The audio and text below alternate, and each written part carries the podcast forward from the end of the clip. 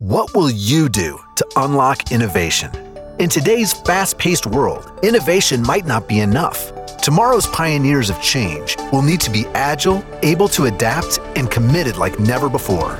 Your host, Sana Vinding, invites you to listen in and join business leaders from around the world as they share their visions for success in our future business challenges. Welcome to Mind Innovation. I'm your host, Sana Vinding. I'm always excited to learn. And in today's podcast, we'll talk about agility, how to move from doing agile to being agile. I want to welcome Ricardo Liberato. He's also the founder of the Agile.club. He helps companies achieve successful transformation by adopting the most valuable strategies in implementing agile and DevOps. So welcome, Ricardo. I'm so glad finally, because we've been scheduling this for some time, to have you as a guest. We know each other through Clubhouse, and we met through the club that you actually founded, and you helped me on the way to be on Clubhouse. So thank you so much, but welcome. Thank you. It's a pleasure to be here. Good. So Agile is about respect, collaboration, improvement, learning, cycles, ownership, delivering value, and also the ability to change. So let's jump right into it. What's the difference between doing Agile and being Agile? Yeah. There is a model that is much used in Agile, which is called the Shuhari model, which is you start by just doing some stuff, and then you start by changing what you're doing, and then finally you can master. And I'm totally against that model because people think that teaching Agile is like teaching a martial art, and it's not. Teaching Agile is about teaching this mindset that we are always questioning what we are doing. We are always finding better ways of doing things, and that we are always focused on the outcome.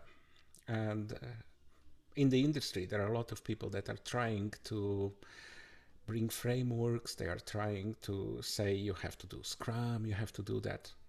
Nothing like that. If you look at Agile, it's all about plan, do, check, act.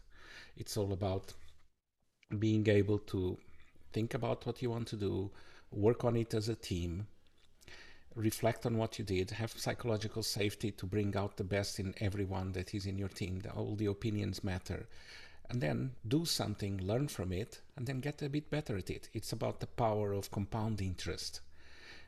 You don't restructure everything. Every time you do something, you say, hey, if we did that a little bit better, it's going to get even better. And then if you get 1% better every week, have you ever calculated how much better you get by the end of the year? Yeah, it's quite a few times. 1.01 raised to the 53. Yeah. So being Agile is about having this mindset that you and the team are continuously trying to improve, and that you and your team have a relentless focus on your customers. And there is no practice that can give you that, only the mindset. So being Agile is about having these two core values of Agile there. And doing Agile is about just, we do stand-ups in the morning, we do planning on Mondays. All those things are valuable, but what is really valuable is the mindset. Okay, so to that, you just mentioned the teams, right? So how do you get a team to be a high-performing team? Do you have meetings? How many meetings or not meetings do you need? Is it the dynamic of the team that works together, or how do you transform a whole team? Yeah, you can look at what the military does. The military is the best factory of high performing teams. They know what they do. They put a bunch of people through obstacles that they can only overcome as a team. And when this bunch of people overcome those obstacles together, they become a team. So my trick, the way I usually ramp up teams, is I run very quick iterations. I run 5 sprints in 1 week, and I give them some really hard stuff to do. When they overcome this stuff together and they reflect on it, they become a lot better as a team. That doesn't mean that they are a perfect team by the end of week 1, but they just went through 5 cycles of iteration of becoming a great team. You don't make a team by doing easy stuff. You make a team by overcoming hard stuff together. Might be a bit of a radical approach, but that's how. No. You find your friends as well, right? And you also find the strength of your team members, or who to brainstorm with, or how to problem solving. So no, that's a really good, that's a good example of it. Yeah. And very important is that once you have a team, you have to have the team select who joins the team next. If you start just adding members to a team without them, every time that you change the composition of a team, you go again through this whole process. But if you allow the team to be part of the selection of which new members join that team, that period is much shorter. That's another quick hint. Brilliant. So is there... First you form a team, then you keep it. Keep it. So with all your experience, do you have a magic number of saying it's to get started before you then grow the team? Is there a magic number where you're saying this is best if you're doing all these sprint that you're doing in the first week? Oh, magic number is quite easy because this is mathematics. A team, there is a number of channels of communication inside the team, which is n multiplied by n minus 1. And from all the studies that I've seen, between 5 and 9 people is the number of people that you can make into a high-performance team. Kind of 7 is the magic number, but it's better to have a team with 9 people that can cover the whole range of activities that the team needs to do, than to have a team with 5 people that are not able to do anything because of external dependencies. So you have to balance these two things. But I've never seen high-performing teams that have more than 8 or 9 people. I've seen very interesting teams with around 20 people. Yeah. That break themselves up into smaller squads when they have to face a challenge. So that's another pattern I've observed that is not very common in Agile, but I've seen teams of 20 to 25 people at most, that every sprint, they look at the work that they have to do, and then they break themselves up into smaller teams and go face those challenges and then come back. But that's a lot harder to ramp up than a 5 to 7 person teams. And that's actually more of a team of teams that you create there. I have a fantastic example that I coach every week that is a team like that, but that's a really rare case. The usual case, 5 to 9 people. Okay. So that actually takes me, because I was going to ask you about if you could scale Agile. I don't know if you want to say scale in team members, or if you can scale it in the whole transformation into an organization. So what's the best practice you have seen here? Scaling Agile is incredibly easy, but first you need to have some Agile to scale. Yeah. That's the first big mistake that people make. Yeah. Because scaling means multiplying, right? Yeah. So if you're multiplying, you need to start with a number bigger than 0. So first, get some agility. Then once you have agility, you can start to multiply it. The way that you scale Agile is with lean. So if you look at it, you have a team, they are Agile, they are part of a bigger process. Then you start to look at the whole process and see, do we have some more teams that are part of this process? Could we optimize this process using lean by adding more teams? And then you start that team as the seed until you have a whole value stream that is Agile. Once you have one value stream that is Agile, then you can start looking for other value streams. I'm saying it's easy. Conceptually, it's really hard. Yeah, it's always really hard. Most companies fail at it. Yeah. Yeah. So have you gone in and actually fixed teams like this, where they fail? I'm a coach for teams of teams, and I tend to be called in when teams of teams are not working. And then, look, you have a team of teams is kind of a system of systems, because you have to think of the team and all the systems that that team touches. So I actually use lean to scale Agile. So I look at Agile as we have a big complex system. What do you do in lean with it? First, you visualize everything that is happening. Then you start to find what are the biggest impediments that you have. And then you run 1 or 2 experiments at a time to keep on moving in the direction of that system working better. Yeah. So you don't fix a system that is not agile. Every system has a level of agility. It can be very low or it can be very high.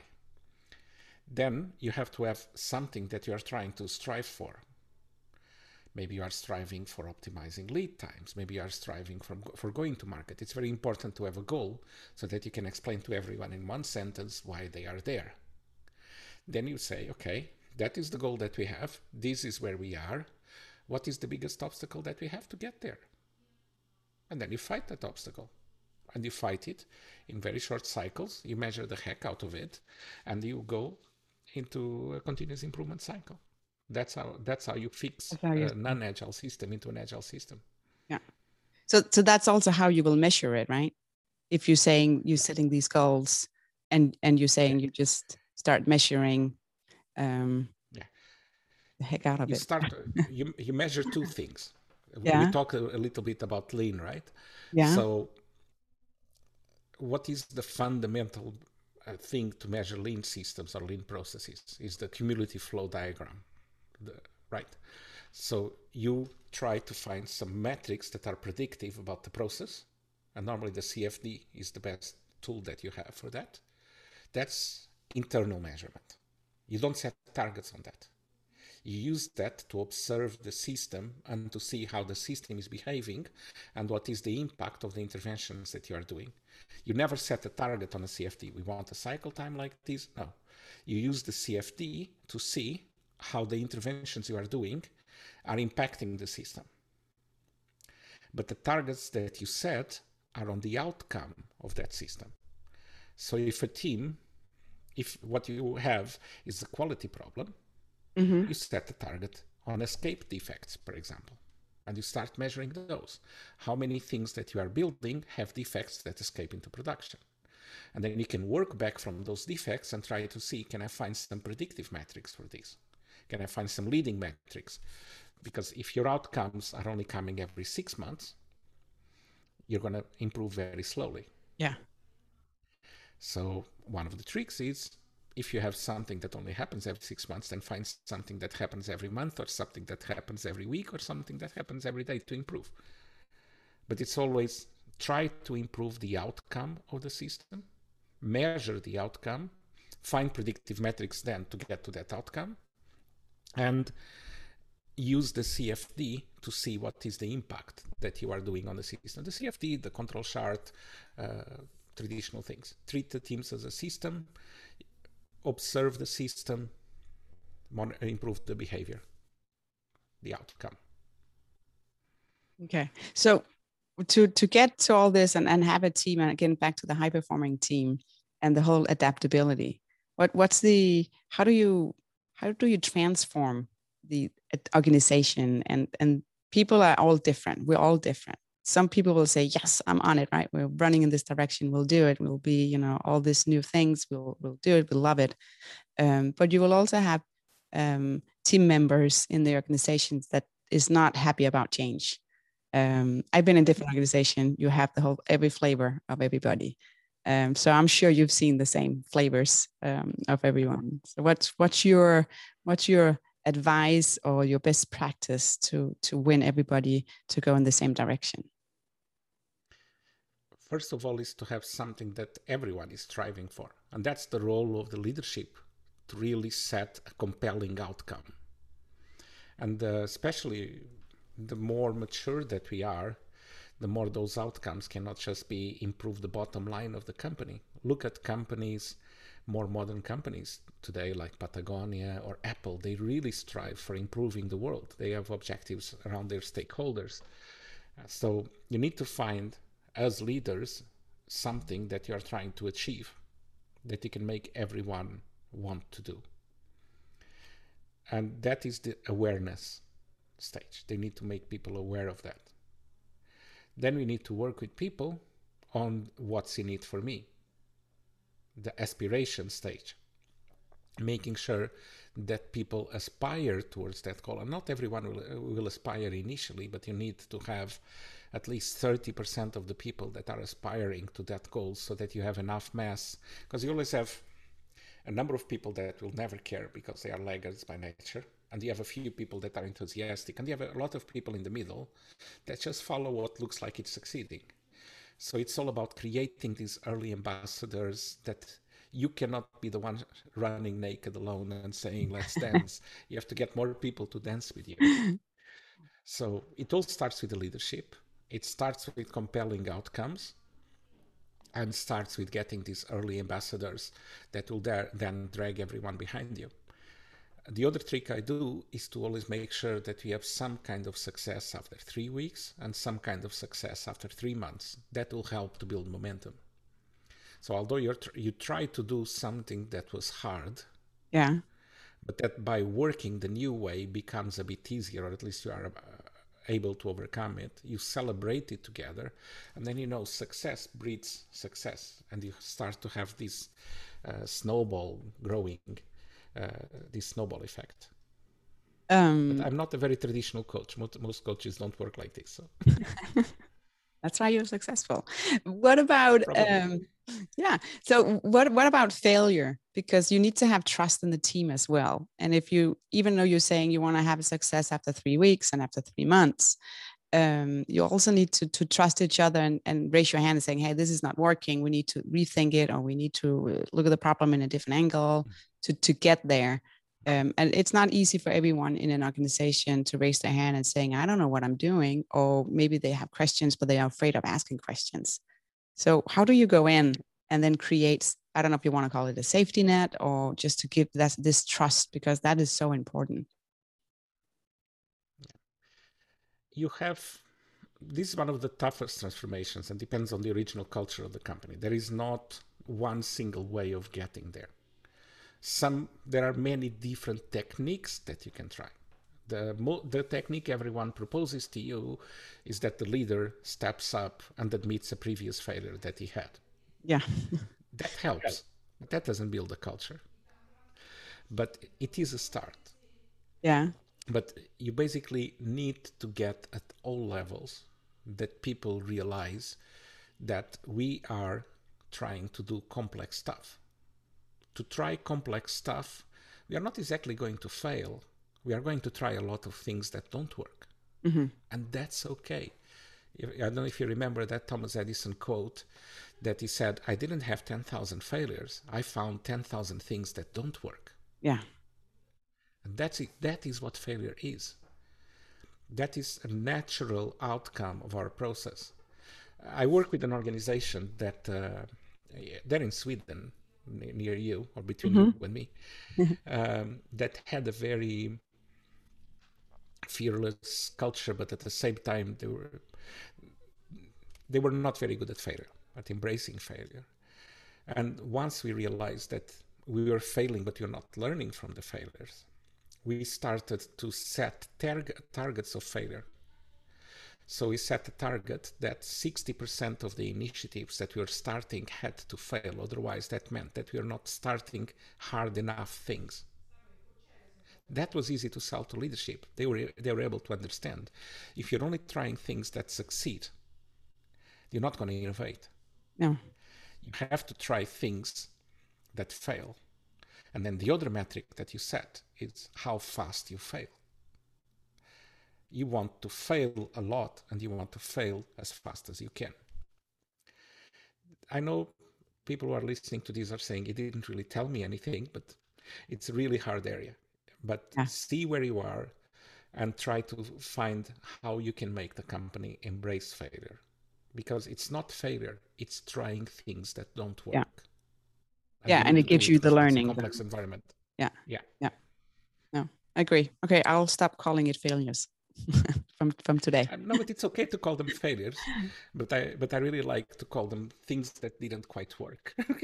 Yeah, that we had to try. We found out that trying to sell these to our customers doesn't work. Great, let's try to sell them something else. That didn't work. Oh, here is one thing that increased our revenue by 20%. Great. If we didn't try the other two, we wouldn't have found this one.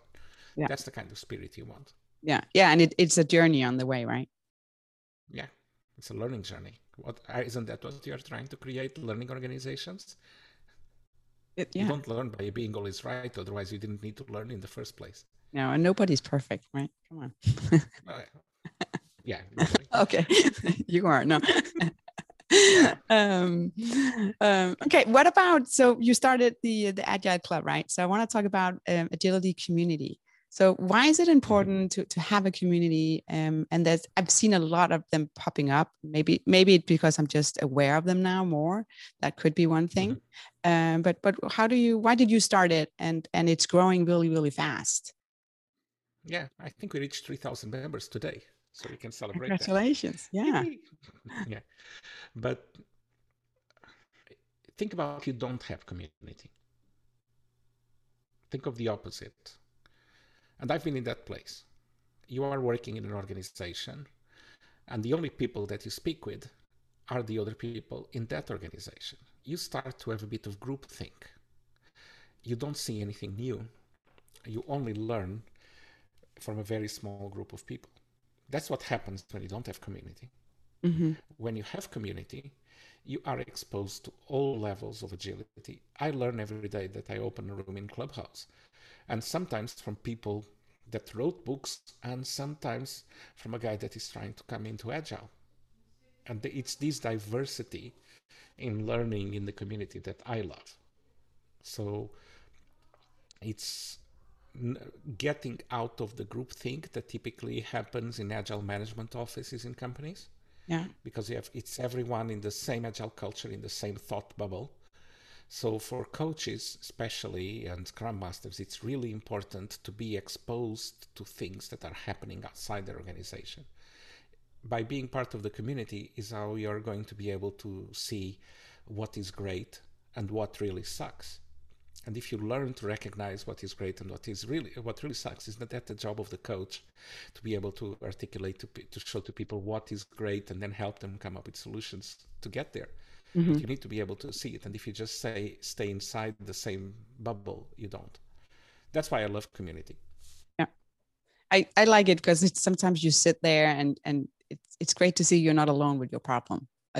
Somebody else is facing maybe similar or all the same problem. And I also like it when to look into different industries. So it's always great to see how somebody else solved a problem, because you can mimic some of the solutions sometimes and saying, oh, let me try that angle when I go back into the office and see if that works. And then maybe it'll just be a learning. But I remember we had Clubhouse rooms where we were people talking about agility in architects in Iran. That's so far field from us. Yeah. They have an agile framework for architecture in Iran. And I was like, that's fantastic. Let me learn more about this. I would never have been exposed to it without the community. No. So that was my next question here, because I wanted to ask, you know, what have you learned now by being the founder of this club? So that's one example. Do you have another example of something you wouldn't have been exposed to?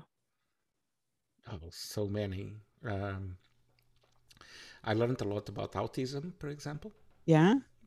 There are a few members of the community that were teaching us how to handle autism in Agile teams, because there is a strong correlation between members of technical teams and people with autism. So I learned a lot about that, and I had never even thought about it. Yeah, I learned about the HEART framework from Ian Banner. I still remember that. So it was a way of opening up with your team and starting to really get to the personal well-being, which is fundamental for being able to become a team. There are many, I think, especially on what we usually call the soft aspects of Agile. I learned a lot from the community, because I tend to work more on the hard parts, because I tend to be working with groups of 40 or 50 teams. Yeah. So I sometimes can start becoming a bit disconnected from the reality of a team. And in the Agile Club, there are so many people that come that have just one team. And then I have to think a bit and say, I never thought about that. That's really cool. And that helps me in the work with the big teams, because you don't want to be up in that pedestal as leader of an Agile transformation without understanding what's happening to people on the ground. So it really opened my mind for that. That's awesome. I want to join some of these groups again. Yeah. Me too. I'm so busy lately. Yeah. We have no time. One room per week or two at most. So creativity, right? I see it's the fuel for innovation. So question here is, are you born with it or can you be taught it? I think born with creativity, and then the school system beats it out of them. And some people get a bit less beaten out of the creative path, and those are the ones that we call creatives. And some other, the education system managed to kick the whole creativity out of them, and then you have to give them back. So the cure is simple. Stop having an education system that is just teaching people to solve complicated things and to repeat and solve things that were solved before, and have an education system that is a lot more about solving complex things, because that's the domain we are in. We have an education system that was designed to train people to work in factories. That's where the education system was created in the 1800s, and it hasn't changed that much. There are a lot of good experiments going on that I read occasionally about, of having something a lot more goal-oriented and a lot more in the complex quadrant. I always talk about the complex and the complicated quadrant from the Kinevin model. And that's the shift that we are doing. Yeah. We have been in the 60s, we were in the complicated quadrant doing the same thing 1 million times more efficiently. And now we are on the complex quadrant, which is doing 1 million times a different thing. And the school system hasn't caught up. So my opinion, everyone is born creative. Some maybe are born a bit less creative than others, like some are taller and some are shorter. But yeah, just look at a child, the questions they ask, the curiosity they have. If we can keep that until adulthood, we'll all be creative. Keep asking questions. So what's the most important thing you can do in your space when in the term of learning or being creative?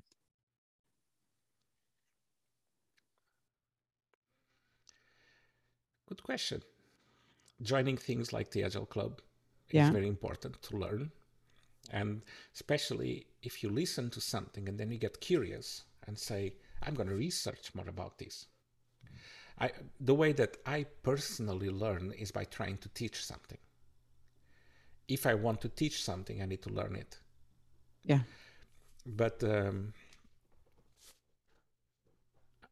for me, those would be the two hints that I would come in with. So join communities that will challenge you and show you new stuff, but then dive deeply into the things, because in a 1-hour conversation, you only will learn a bit shallowly about it. But the internet is so big. Go on Google, find a good book about it, listen to the book, listen to podcasts like yours, and that's how you learn. Yeah. Creativity, just go wild and try new things every week. Yeah, and don't be afraid of it, right? Jump in and ask. I think with Clubhouse as well, it opens up that you can explore and listen right there and then in so many directions and so many topics, and you will meet people that I would never have met them, and it's just inspiring. And you can decide if you want to follow them or not follow them. Or, there's so many options, of course, but it opens up a continuous learning journey. So I'm a big fan of Clubhouse. So what will your if you think of the liberating structures, right? No. Or if you don't, that is something for you to learn. Google liberating structures. It's a website that has a lot of different ways of running a meeting to have the audience learn. It's a fantastic website and book and everything. And one of the liberating structures is called an open space. And Clubhouse is an audio open space the size of the world. So now I gave you something to learn, and we can talk about that in the next podcast. I'll follow up on that one. Okay, so what will you tell Ricardo like 10 years ago? I would tell him to focus a lot more on outcomes and a lot less on processes. The Ricardo of 10 years ago still believed that he could fix things with processes. And he was really good at it. Yeah. And he fixed a lot of stuff with it. But I think once I realized the power of outcomes, the power of motivating people around outcomes, my work became 10x. And I wish I had done that 10 years ago, not 5. So definitely outcomes. the outcomes. What about being like a mentor or a coach? Did you have one over the last, not the last minute, but you know, when you started in working, did you have a coach? I started in Agile very early. Yeah. I was working Agile for 10 years before I learned the word Agile itself, because I was doing rapid application development and I was doing a lot of other stuff. As a coach, there was a very influential Swedish guy. He was actually working for me because I was a transformation lead, but he became my mentor because that guy was brilliant. Johan Dahlbeck. He passed away last year, but amazing, amazing person. And he was my mentor, and now I'm looking for a new one. So what will your advice be? Because I think it's great to have a mentor. But how do you, if you just started right out of college or on your mid-career, how do you get started? Do you find your community? Do you read the books? And how do you contact a person or get that dialogue started? If you have a job, some companies have mentorship programs, so that would be the easiest way. If you don't have a job yet, join a community. And always think, when I think about community, I always think about what are you giving to the community so that you can then get something back. And most mentors will be attracted by seeing people that even though they are in the beginning of their career, they are already trying to give. It's really hard to get a mentor by just walking up to someone and saying, "Hey. Can you be my mentor? Do you have 2-3 hours every week to be my mentor?"